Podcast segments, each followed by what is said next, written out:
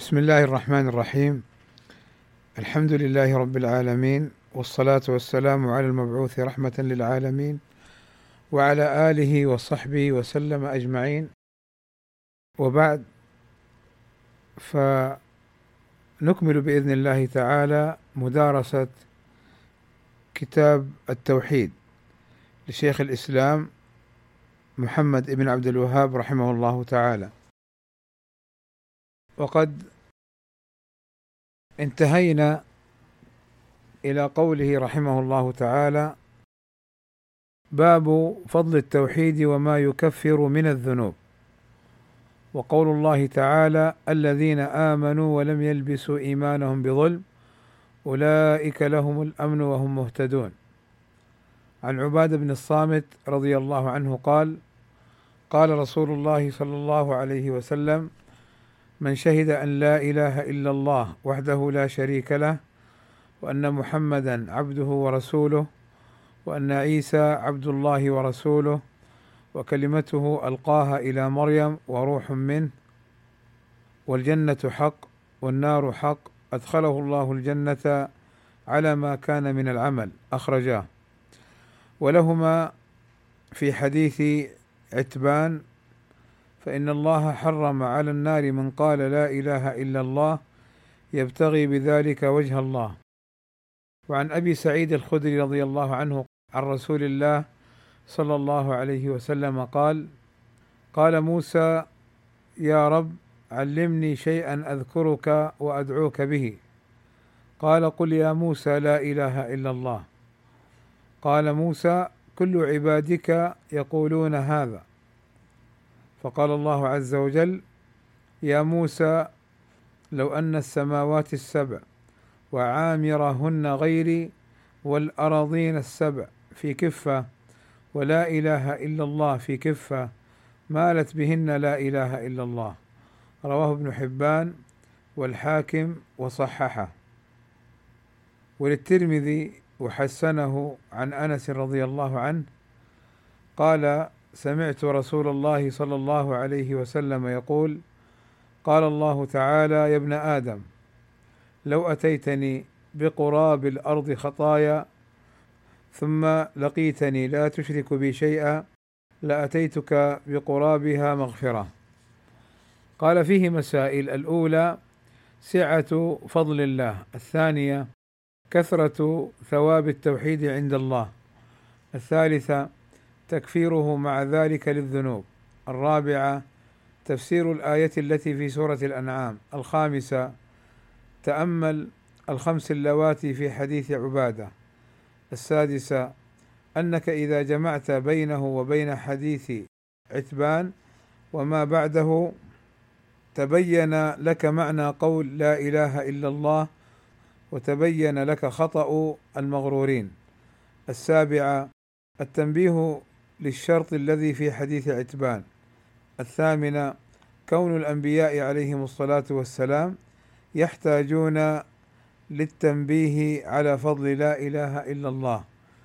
التاسعة التنبيه برجحانها بجميع المخلوقات مع أن كثيرا ممن يقولها يخف ميزانه. العاشرة النص على أن الأراضين سبع كالسماوات. الحادية عشر أن لهن عمارة.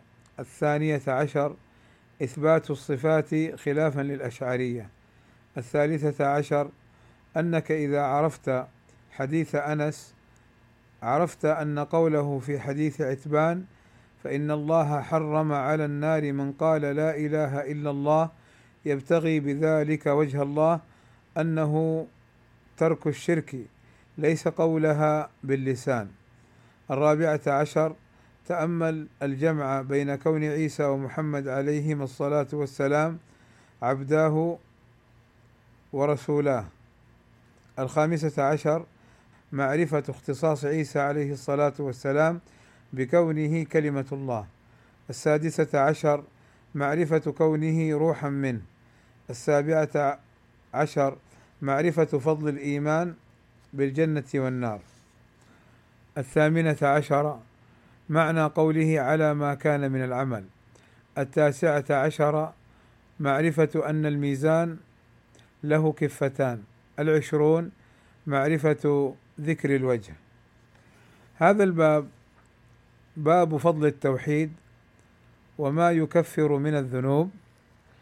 بعد أن ذكر شيخ الإسلام محمد بن عبد الوهاب رحمه الله تعالى ما يتعلق بالتوحيد وبيانه وأنه الحكمة التي من أجلها خلق الله الناس يعني الثقلين الجن والإنس وأن الله عز وجل لا يقبل من العمل إلا ما كان خالصا له سبحانه وتعالى.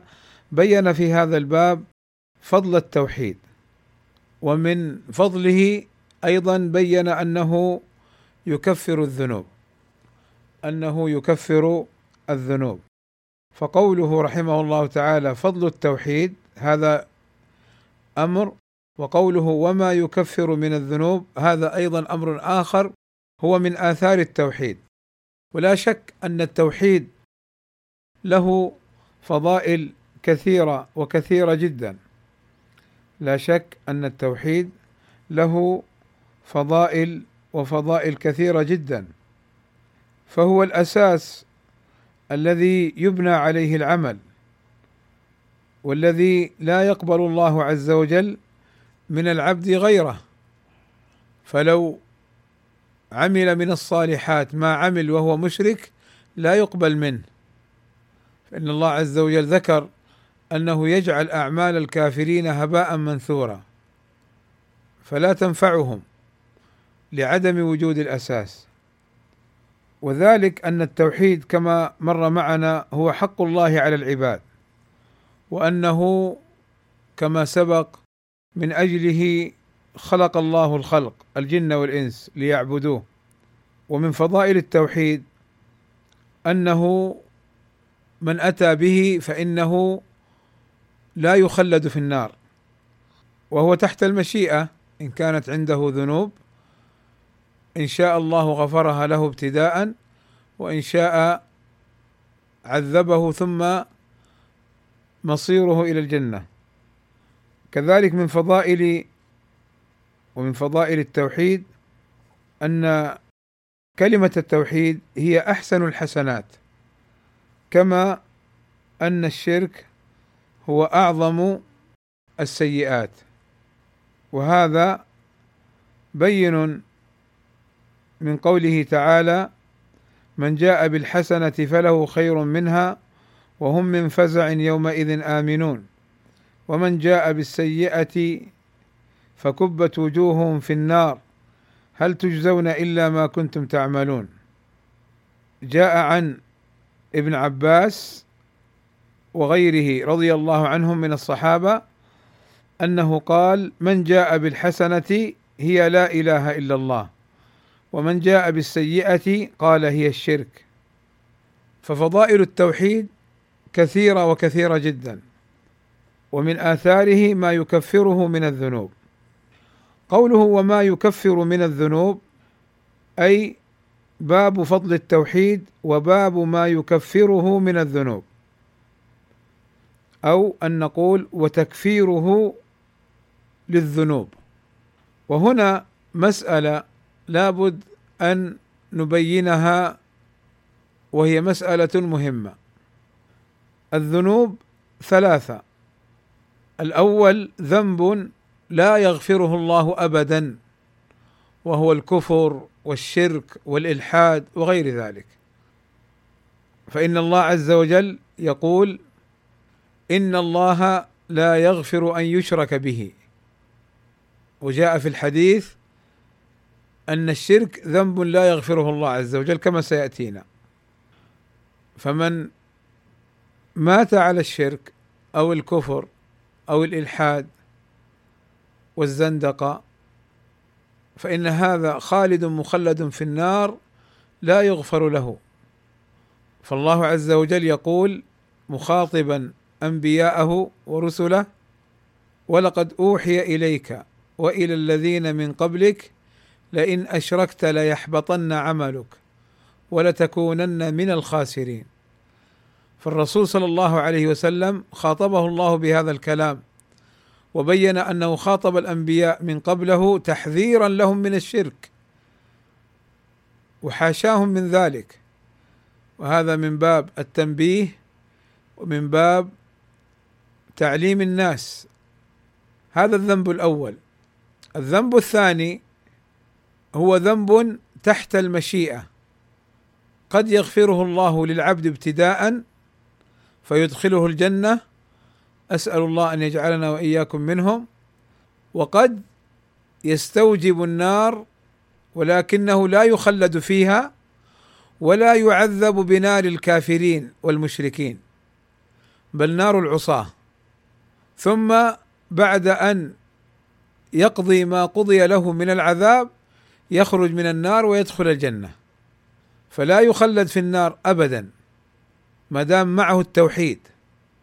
وهذا كما دل عليه قوله تعالى ويغفر ما دون ذلك لمن يشاء أي ما دون الشرك والكفر فهو تحت المشيئة. لا نقول أن العاصي يستوجب النار لابد أن يدخلها. هذا مذهب الخوارج. ومذهب المتألين على الله عز وجل. ولكن أهل السنة والجماعة السلف الصالح يقولون من مات على التوحيد وعنده معاصي هو تحت المشيئة.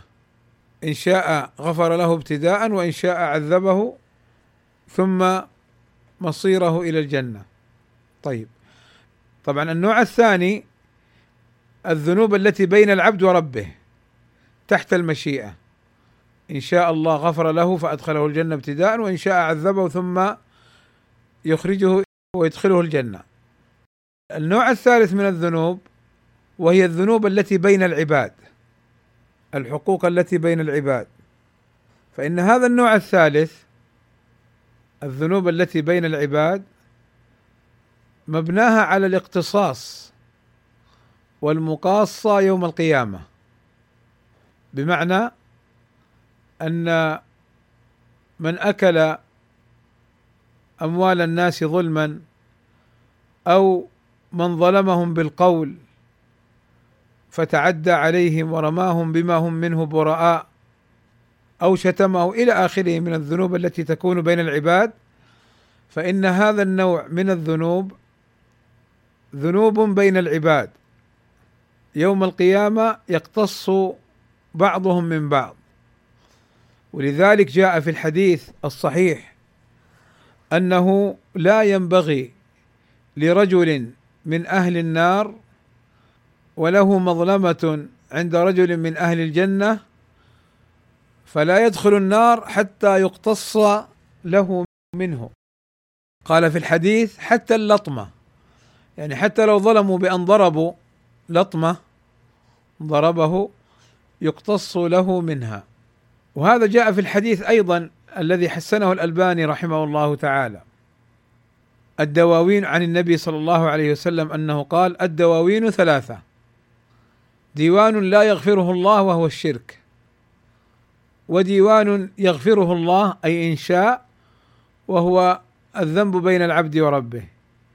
وديوان يقتص فيه لصاحبه وهي الذنوب التي بين العباد أو كما قال صلى الله عليه وسلم.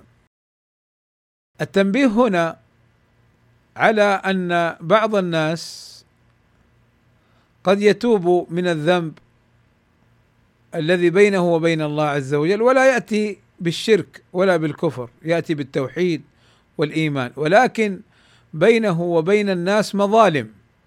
فيظن أنه إذا أتى بالتوحيد أو مثلا حج فخرج من ذنوبه كيوم ولدته أمه أنه خلاص لا ذنب له وهذا خطأ. لا ذنب لك إذا أتيت بالتوحيد لا ذنب لك فيما بينك وبين الله عز وجل. أما حقوق العباد فلا يكفره الحج ولا يكفره التوبة بمجردها. فلا بد من التوبة بالإضافة إلى أداء الحقوق إلى أصحابها كما جاء في الحديث. لتؤدن الحقوق إلى أصحابها. أو ليقتص من أحدكم أو كما قال عليه الصلاة والسلام. فالذي أريد أن ألفت النظر إليه أنه يجب أن يتحلل الإنسان من المظالم التي أوقعها في الناس سواء أخذ المال يرده سواء شتمه يعتذر إليه سواء يعني أي ذنب ضربه يقول له اقتص مني. فإن النبي صلى الله عليه وسلم قبل وفاته وقف بين أصحابه. وقال يعني فيما معنى الحديث أي عبد سببته أو شتمته أو ضربته فليقتص مني اليوم قبل أن لا يكون يعني درهم ولا دينار إنما هي الحسنات والسيئات. وأيضا يدل على هذا حديث المفلس. قال صلى الله عليه وسلم أتدرون ما المفلس؟ قالوا المفلس من لا درهم له ولا دينار. فقال صلى الله عليه وسلم المفلس من أمتي من يأتي يوم القيامة بحسنات. ويأتي وقد ضرب هذا وشتم هذا وأكل مال هذا وقذف هذا فيأخذ هذا من حسناته وهذا من حسناته. حتى إذا فنيت حسناته أخذ من سيئاتهم اللي ظلمهم فطرحت عليه فطرح في النار أو كما قال صلى الله عليه وسلم. ولذلك العلماء ذكروا أن شروط التوبة ثلاثة الندم على الذنب وعلى فعله ثانيا الإقلاع عن المعصية ثالثا العزم أن لا يعود إليها. فقالوا هذه شروط بين العبد وبين ربه من الذنوب. وأما إذا كان الذنب بينه وبين العباد فمع الثلاثة هذه شرط رابع وهو أداء الحقوق إلى أصحابها. فإن قيل من ظلمته لا أستطيع أن أعتذر إليك أن يكون مات أو يكون مثلا ذهب إلى مكان بعيد ولا تعرف طريقه فقال هنا أهل العلم تستغفر له وتتصدق عنه أحيانا فيكون من الحسنات منك له عله يوم القيامة أن يتجاوز لك عنه إن قبل لأنه الحقوق مبناها على الاقتصاص وكلنا نعلم أن يوم القيامة المرء يفر من أخيه وأمه وأبيه وصاحبته وبنيه لماذا؟ لماذا يفر؟ جاء في تفسيرها أنه يفر حتى لا يطلبوه الحسنات التي يحتاجون إليها وقيل يفر حتى لا يطالبونه بحقوقهم. وعلى كل فالموقف عظيم. وعلى كل فحقوق الناس باب عظيم ينبغي لنا أن نتنبه له. ولذلك هؤلاء الذين يؤذون الناس ويؤذون السلفيين بالقول أو بالفعل بالشتم أو بالضرب بمنعهم حقوقهم فإن هؤلاء عليهم أن يعلموا أن الموقف عظيم يوم القيامة وأنهم سيجازون على هذه الأفعال. بل حتى الإنسان في ولده في ابنه أو بنته أو في زوجه زوجته أو في إخوانه أو أخواته. يعني حتى هؤلاء لا يجوز للواحد أن يتعدى عليهم بالضرب أو بالشتم. يعني للأسف نجد في المجتمع عن بعض الناس في نوع تسلط نوع كما نقول تجبر. فيجي الواحد يضرب أولاده ضرب مبرح بالسلك بالحديد بالكاسة آه، يشيلوا يضربوا في الأرض. ماشي برجوله أكرمكم الله يرفسوا يعني لا ما يجوز هذا. هو ولدك نعم. لكنه أمانة عندك ومسؤول عنه. تربيه بما يصلحه. لا تربيه بما تشتهيه أنت وبما أنت يعني بالعنجهية التي عندك والكبر الذي عندك. هذا ما يجوز. ما يجوز حرام. أو يضرب ابنته أو يضرب أخاه أو يضرب أخته. أنا المسؤول عنه. أنت مسؤول عنه وستسأل أيضا. كلكم راع وكلكم مسؤول عن رعيته. نعم. فأنت مسؤول تحافظ عليهم وتعاملهم بحق الله عز وجل. ولذلك حقيقة الإنسان لو تأمل هذا الباب لوجد أنه أسرف كثيرا. كم من الزوجات يشتكين من الأزواج يضربوهن بلا سبب وضرب لم يأذن به الشرع. ويدعي أنه سلفي. كيف لا تعمل بالنص الشرعي وبالدليل الشرعي؟ وكيف لا تكون تقيا ورعا؟ السلفية ليست وحشية وليست جهل وكبر. السلفية علم وأدب منهج سلفي واضح بين يدعو بأخلاقه وبأفعاله قبل كلامه. ولذلك يصح في هؤلاء أن يقال إن منكم منفرين ينفرون الناس عن المنهج السلفي بمثل هذه الأفعال.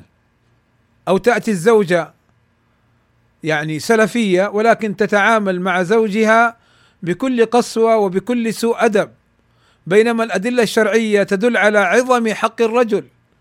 وأن على المرأة أن تسمع له وأن تصبر عليه وأن تعينه وأن تكون بينهما مودة ورحمة. الآن نجد نسمع من البعض مضاربات ومقاتلات في البيت قبل أن يصلوا لمرحلة الطلاق. فإذا وصلوا لمرحلة الطلاق فالحرب العالمية العاشرة بين الزوجين والضحية الأولاد ولا كانهم مسلمون ولا كانهم سلفيون. لا السلفية عمل علم أدب منهج يعني تطبيقي. فلذلك بارك الله فيكم لو تأملنا هذا الباب لوجدنا كما يقال شيئا يندى له الجبين إلا من رحم الله. فعلينا أن نتذكر هذا جيدا. والأحاديث التي فيها تكفير الذنوب لمن فعل كذا إذا قال الإمام آمين فقال آمين. فوافق تأمينه تأمين الملائكة. غفر له ما تقدم من ذنبه. من صام آه، يوم عرفة كفرت ذنوبه لسنة ماضية وسنة قادمة. وفي العاشوراء لسنة ماضية. هذه الأحاديث ونحوها لا يفهمها الواحد إنه على العموم أنا أسوي اللي أسويه وأفعل هذه العبادة أو الطاعة. فالله يغفر لي كل الذنوب، نعم الله يغفر لك كل الذنوب إذا لم تقع في الشرك ولم تقع في ظلم العباد. أما إذا وقعت في ظلم العباد فهذه على المقاصاه يوم القيامة. يقتص لك يعني الأحاديث جاءت أن الشاة التي لا قرن لها الشاة الغنم اللي ما عندها قرون في الدنيا ونطحتها شاة لها قرون يوم القيامة يخلق للشاة التي لا قرن لها قرنا فتنطح التي نطحتها في الدنيا. لا ظلم اليوم انتهى. ولذلك هذا الباب علينا أن نتأمله جميعا لأنه حقيقة عند البعض كأنه مغفل تماما كأنه غير موجود. فترى الواحد يتصرف تصرفات تعجب. أنا وياك تخاصمنا. لماذا خصامنا يصل لمرحلة كأنك تعاملني أني كافر فتعاديني وتحاربني ونحن سلفيون. وتحاربني وتؤلب علي وتتكلم علي وتؤذيني. لا إذا أنا ظلمتك رد علي مظلمتي بمظلمة.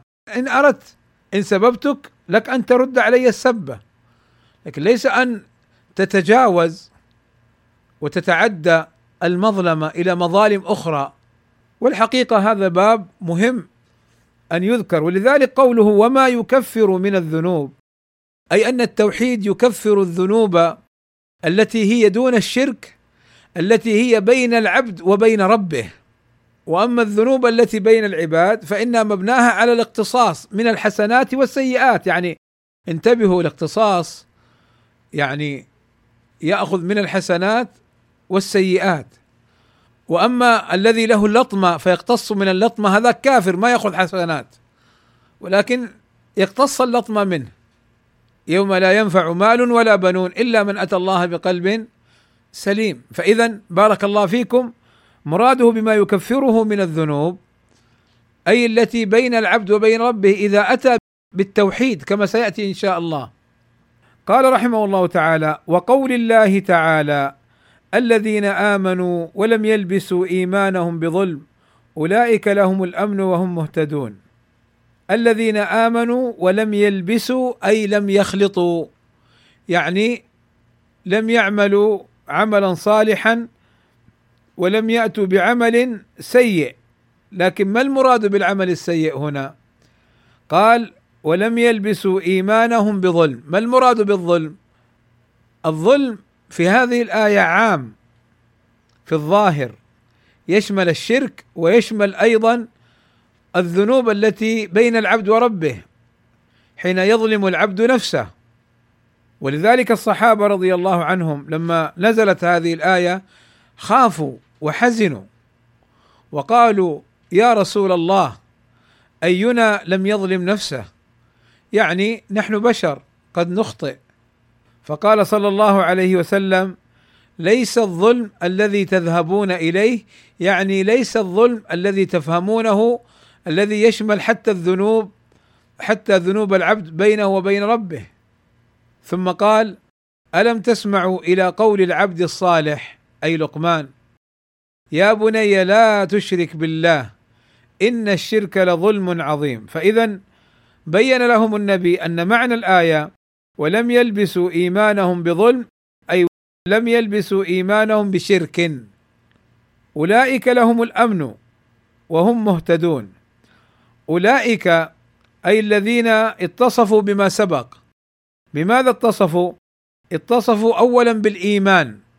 اتصفوا اولا بالإيمان الذين آمنوا. والإيمان يدخل فيه العمل لأن الإيمان مرتبة فوق الإسلام. لا ينتقل إليها العبد إلا بالعمل الصالح. الذين آمنوا ولم يلبسوا إيمانهم بظلم أي بشرك. فلا بد أن يحققوا الأمرين الأمر الأول الإيمان الأمر الثاني أن لا يلبسوا أن لا يخلطوا هذا العمل بالشرك. وقد يدخل في هذه الآية الذين آمنوا أيضا الذين أسلموا. لأن القاعدة عندنا أن الإيمان إذا جاء لوحده دخل فيه الإسلام والإسلام إذا جاء لوحده في النص دخل في معناه الإيمان. أولئك لهم الأمن أولئك الذين اتصفوا بهاتين الصفتين. أولئك لهم الأمن يوم القيامة أي الأمن التام.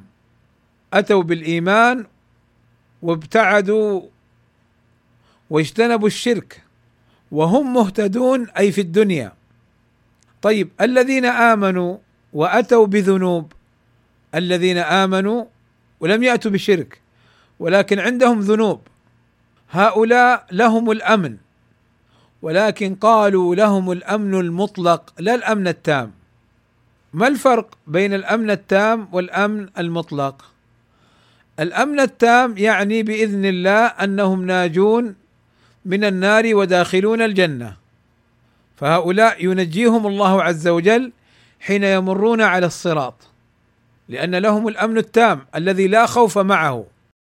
وأما الأمن المطلق فهم يأمنون من الخلود في النار. يأمنون من الخلود في النار ويأمنون من أن يدخلوا نار المشركين والكافرين. ولكنهم إن عندهم ذنوب كما مر معنا هم تحت المشيئة. إن شاء الله غفر لهم ابتداء وأدخلهم الجنة وإن شاء عذبهم بما استوجبوا من ذنوب ثم يخرجون من النار ويدخلون الجنة. فلا شك أن الذي يكون معرضا للعقاب ليس له الأمن التام مع ملاحظة أمر مهم لابد من التنبيه عليه سريعا وهو أن الإنسان المذنب الذي أتى بالتوحيد وعنده ذنوب لا ينبغي للواحد منا أن يتعامل معه وكأنه من أهل النار لأن أمره إلى الله. والله الذي بيده كل شيء. ونحن نعلم القصة التي قصها علينا النبي صلى الله عليه وسلم. حينما ذكر عليه الصلاة والسلام رجلين ممن كان قبلنا. أحدهما صاحب طاعة والآخر صاحب معصية. فكان صاحب الطاعة إذا مر بصاحب المعصية يذكره وينهاه كلما مر عليه. وفي مرة من المرات مر عليه وهو على معصية فقال صاحب الطاعة لصاحب المعصية والله لا يغفر الله لك. فقال الله عز وجل من ذا الذي يتألى يحلف من ذا الذي يتألى علي قد غفرت له أي لصاحب المعصية وأحبطت عملك أي لصاحب الطاعة بسبب هذه الكلمة. فينبغي للإنسان أن لا ينظر لأصحاب المعصية بأنهم من أهل النار وأنهم لا يغفر الله لهم نعم نخشى عليهم النار نخشى عليهم العذاب. ولكن قد يغفر الله لهم. قد يكون عندهم من العمل أو عندهم من التوحيد ما يكفر الله به الذنوب. ولذلك التوحيد عظيم. التوحيد عظيم. ولذلك التوحيد هو أول دعوة الرسل. وأول واجب على المكلف أن يتعلمه. وهو أهم الواجبات. ولذلك هذه الجماعات جماعة الإخوان أو جماعة التبليغ أو الأحباب أو غيرها من الجماعات الفاسدة من أبرز أسباب فسادها عدم اهتمامها بالتوحيد وعدم تحقيقها للتوحيد بل قد يضمون في جماعتهم من يقع في الشرك فضلا عن النصارى وغيرهم. فلذلك كان هذا أمر مهم. الذين آمنوا ولم يلبسوا إيمانهم بظلم أولئك لهم الأمن وهم مهتدون. لا مانع الآن ان أن أنبه على مسألة وقعت هذه الأيام ممن يسمون برابطة علماء المسلمين التي يترأسها القرضاوي الذي وصفه الشيخ مقبل الله يرحمه بالكلب العاوي ويوجد فيها من الصوفية والقبورية وجماعة الإخوان والأشاعرة. يعني الشيء الكثير. ولا نعرف أن معهم أحدا سلفيا بفضل الله عز وجل. ولذلك هي رابطة المنحرفين عن الصراط المستقيم. فاحذروها واحذروا مكائدها لأنها تفسد في الأرض ولا تصلح. ومن إفسادها ما قاموا به هذه الأيام من زعم أن الحج في هذا العام غير آمن. ولا شك أن هذا اولا تدخل في خصوصيات ولاة الأمر بالمملكة العربية السعودية. ليس لهؤلاء الشرذمة أن يتدخلوا في أمور الحج لأن هناك عندنا ولاة أمر يقومون عليه. هذا اولا. ثانيا لم يأتوا بأي دليل على أن الحج غير آمن إلا بكذب وشبهات. ثالثا دول الكفر شهدت للمملكة العربية السعودية أنها بفضل الله اولا واخرا. طبعا نحن نقول بفضل الله اولا واخرا. دول الكفر هؤلاء شهدوا للمملكة العربية بعد فضل الله أن المملكة العربية السعودية استطاعت أن تتعامل مع جائحة كورونا ومع أي عملية إفسادية بكل حكمة وبكل أسلوب يقود إلى الخير ويجنب الناس جميعا الشر والفساد وعدم الأمن. فإذا كان دول الكفر يشهدون بهذا رابطة علماء المسلمين المسماة زعما بأنهم علماء إفتاء وكذا إنما هم علماء ضلال. بأي حق تقول هذا الكلام؟ فسبحان الله الذي جعل الأعمى يبصر والذي يبصر لا يبصر. ثالثا هذه الآية الذين آمنوا ولم يلبسوا إيمانهم بظلم أولئك لهم الأمن وهم مهتدون. فيها رد عليهم لأن المملكة العربية السعودية بفضل الله عز وجل كما نعلم جميعا دولة إسلامية تحكم شرع الله عز وجل. وتهتم بالتوحيد اهتماما اوليا بالغا. فتهدم القبور والقباب ولا تسمح بالشرك بأي صورة كانت.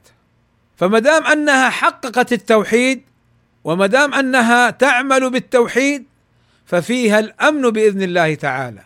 لأن الأمن في الآية على تفسير أنه في الآخرة وعلى تفسير أنه أمن في الدنيا وأمن في الآخرة. فإذا كانت الدولة السعودية تحقق التوحيد ففيها الأمن فكيف يقول هؤلاء حج غير آمن؟ رابعا بفضل الله عز وجل اولا واخرا ثم الواقع العملي والواقع الحالي أن عدد الإصابات وعدد الوفيات وعدد المخاطر الموجودة لو وجدت أقل نسبة من كل العالم بفضل الله عز وجل. حتى شهدت أيضا المنظمات الأوروبية وغيرها للمملكة العربية السعودية أنها استطاعت بكل حزم وحكمة محاربة الجريمة وتقليصها. قد توجد ولكن بقلة ونادرة والنادر لا حكم له. فلا شك أن هذه الآية رد على أولئك. وأنا أحذر إخواننا المسلمين في كل مكان من الاستماع لهؤلاء الذين يصدرون مثل هذه الفتاوى التي فيها التشغيب وفيها الجرأة والإفتيات على ولاة الأمور. ولا شك أن الحج بفضل الله عز وجل وبشهادة أيضا العلماء شيخ الفوزان الشيخ عبد العزيز آل الشيخ الشيخ بن باز بن عثيمين وغيرهم رحمة الله عليهم كلهم شهدوا أن المملكة العربية السعودية في تنظيمها للحج يعني تبذل كل شيء. تخيلوا هذه الأعداد الكبيرة في هذه الأماكن المحددة كيف أنهم يتنقلون ويسيرون وينامون ويؤدون بكل سهولة وبكل أمن بفضل الله عز وجل. إلا ما قدره الله من مصائب فهذا مقدر ولكن الأصل الأمن. فلذلك بارك الله فيكم. لهذه المناسبة أحببت أن أنبه إلى هذا الأمر. طيب أيضا أريد أن أنبه إلى أمر آخر غير ما سبق. بارك الله فيكم. إلى قضية مهمة وهي انه بعض الناس يصاب بالخوف والهلع حتى يوسوس فتكون عنده مثل ما يقولون فوبيا من بعض الأشياء ويصاب بالخوف والذعر. ويطلب العلاج. العلاج في التوحيد. إذا علقت قلبك بالله وعلمت أن الله قادر على كل شيء وأن الأمر بيد الله عز وجل وأن الله هو المستحق للعبادة وأنك تبذل كل شيء لله فيحصل لك الأمن بإذن الله تعالى. كما في حديث ابن عباس واعلم أن الناس لو أرادوا أن يضروك بشيء لم يضروك بشيء إلا ما قد كتبه الله عليك. أو كما قال عليه الصلاة والسلام. فالإيمان والتوحيد يحقق للعبد الأمن والسلامة والاطمئنان والراحة. والشيطان يدخل على المسلم فيتلاعب به بالتشكيك في نفسه وتشكيك في قدرة الله عز وجل بأسلوب ما. فإذا حقق العبد التوحيد ذهبت عنه هذه الوساوس. طيب قال عن عبادة بن الصامت رضي الله عنه قال قال رسول الله صلى الله عليه وسلم من شهد أن لا إله إلا الله وحده لا شريك له. هذا الأمر الأول. شهادة أن لا إله إلا الله لا إله نفي إلا الله إثبات. أي لا معبود بحق إلا الله. فيشهد أن لا معبود بحق إلا الله وأنه لا شريك له. ولذلك انظروا إلى المشركين الذين أشركوا مع الله لما دعاهم رسول الله صلى الله عليه وسلم للا إله إلا الله رفضوا مع أنهم يقولون أن الله هو الذي خلق السماوات والأرض وهو الذي خلقهم. ولكن رفضوا لا إله إلا الله. إنهم إذا قيل لهم لا إله إلا الله يستكبرون. لماذا رفضوا؟ لأنهم يعلموا أن معنى لا إله إلا الله إبطال كل الآلهة سوى الله عز وجل. وأن الله هو الإله الحق وحده لا شريك له. اذا من شهد أن لا إله إلا الله وحده لا شريك له. هذا الأمر الأول. الأمر الثاني وشهد أن محمدا صلى الله عليه وسلم عبده ورسوله أي عبد الله عز وجل وكونه صلى الله عليه وسلم عبدا لله هو مقام تشريف وتكريم. سبحان الذي أسرى بعبده فكونه عليه الصلاة والسلام عبد الله وكلنا لله عبيد ولكن الله عز وجل يصفه بذلك هذا تشريف وتكريم له صلى الله عليه وسلم. فهو عبد لله ورسوله أي أن الله أرسله.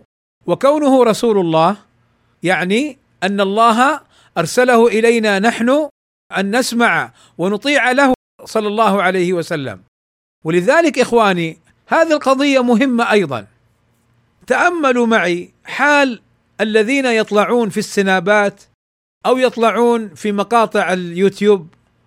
طيب من الشباب أو الشابات في مختلف العالم ويجيك الواحد يقول لك أنا أبغى أفعل كذا بكيفي أنا مالي صلاح أنت تبغى هذا الشيء حرام كل شيء حرام أنا مالي صلاح. لا كيف مالك صلاح؟ الله خلقك لعبادته وأرسل لك هذا الرسول صلى الله عليه وسلم لتطيعه. وما أرسلنا من رسول إلا ليطاع بإذن الله. فكيف؟ كيف؟ أنت مسلم وأنت مسلمة. كيف تقولي لا أنا على كيفي؟ ما راح أسمع كلام زوجي. أنا على كيفي؟ راح أخلع حجابي. أنا على كيفي؟ أفعل وأفعل. لا انتبهي. أنت على كيفك. اذا أنت اخترت طريق الشر. وهذا الطريق أصحابه إذا ماتوا على التوحيد أصحابه متهددون بالعقاب وقد يغفر الله لهم ولكن هل تأمني أن يغفر الله لك؟ هل عندك صك غفران؟ ثم أيضا يعني الذي يجاهر بالمعصية والذي يتحرر من من السمع والطاعة لرسول الله صلى الله عليه وسلم وقع في مصيبة عظيمة وتأملوا حديث كل أمتي كل أمتي يغفر لها إلا إلا المجاهرون أي الذي يجاهر بالمعصية. الدين دين الله. أنت الحجاب ما عجبك مو على كيفك. أنت مثلا قضية الشرع جعل لك السمع والطاعة والقوامة للرجل ومو عاجبك وتبغى تكوني حرة والرجل ما يتسلط عليك هذا مو لك.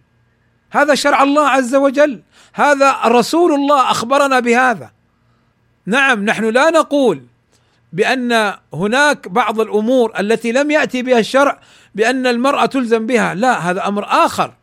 ولكن نحن الآن نتكلم في المجال الذي فيه شرع الله عز وجل فيه أدلة. أنا مسلم وأنت مسلمة وكلنا مسلمون إن شاء الله. والإسلام الاستسلام لله والانقياد له بالطاعة والخلوص من الشرك. إذا كنت وكنت وكنا جميعا نشهد أن محمدا رسول الله صلى الله عليه وسلم فمعناه أن ما جاء به عن الله ومعناه أنه يجب علينا أن نسمع ونطيع ولا نتحرر من شرع الله وأوامر الله عز وجل لأن التحرر من شرع الله هو عبودية وذل ومهانة لصاحبه لغير الله. والمسلم عبدا لله فهو في أعلى مقامات الحرية والشرف إذا كان عبدا لله. أفرأيت من اتخذ إلهه هواه تعس عبد الدرهم تعس عبد الدينار تعس عبد الخميصة؟ الحديث. سيأتينا هذا.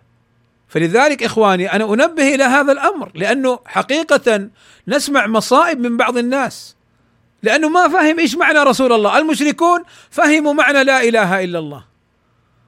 فما أسلموا وقالوا لا نحن نعبد الآلهة ولا نتركها. ونحن للأسف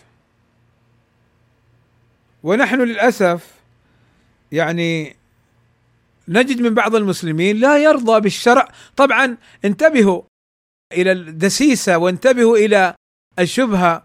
بعضهم يعني ما يجي يقول لك إنه مثلا الحجاب الله شرعه وأنا ما أعمل به يقول لك لا هذا الحجاب عادات وتقاليد. هذا شرع أنتم ضيقتوا على المرأة. نحن ما ضيقنا على المرأة.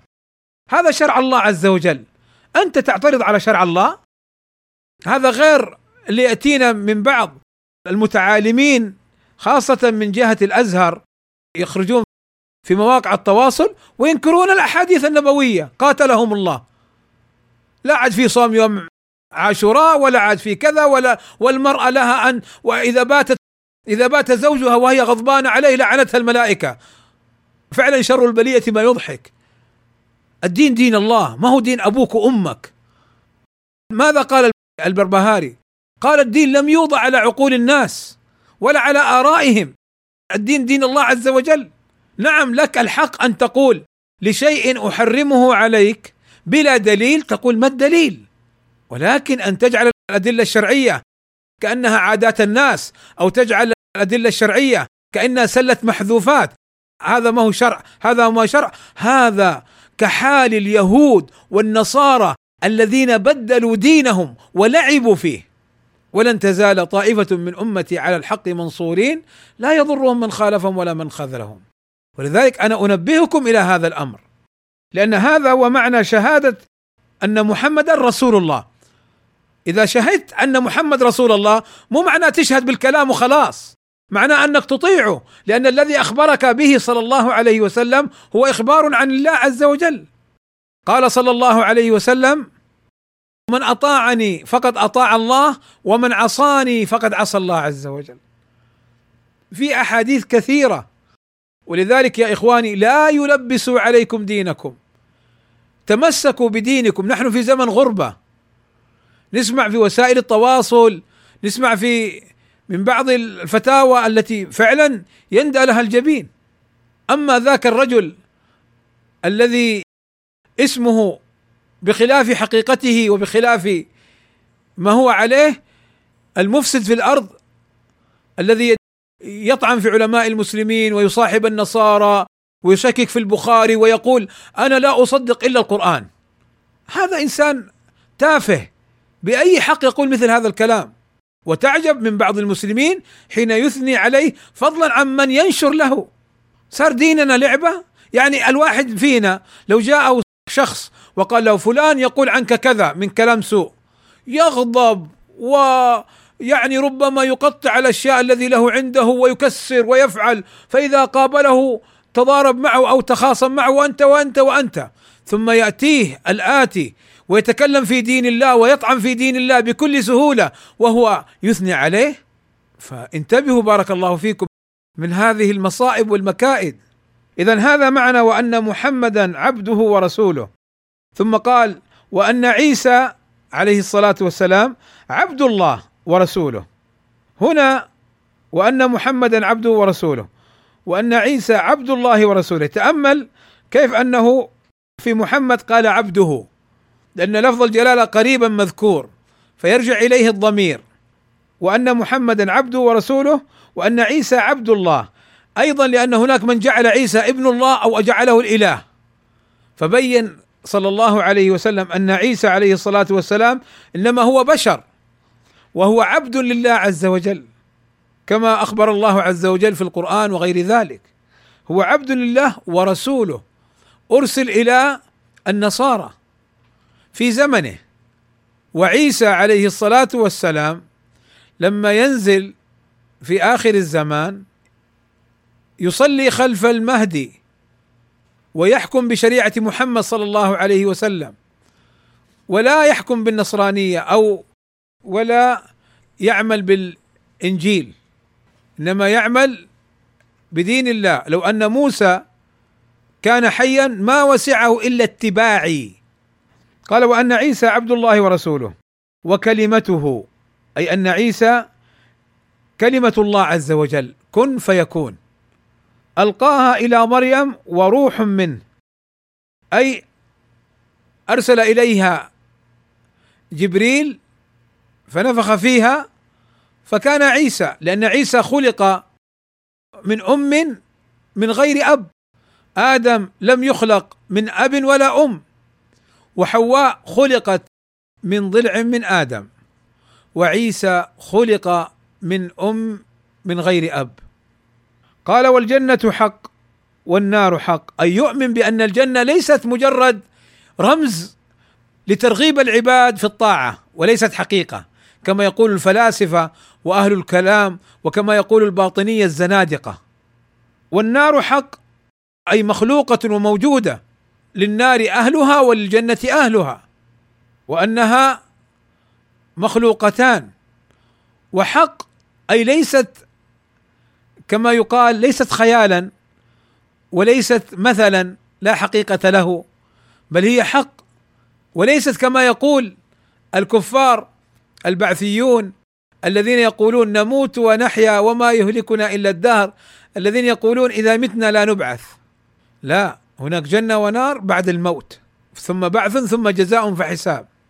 ونعلم في حديث البراء بن عازب في قصة من يموت الميت إذا دفن لما يأتيه الملكان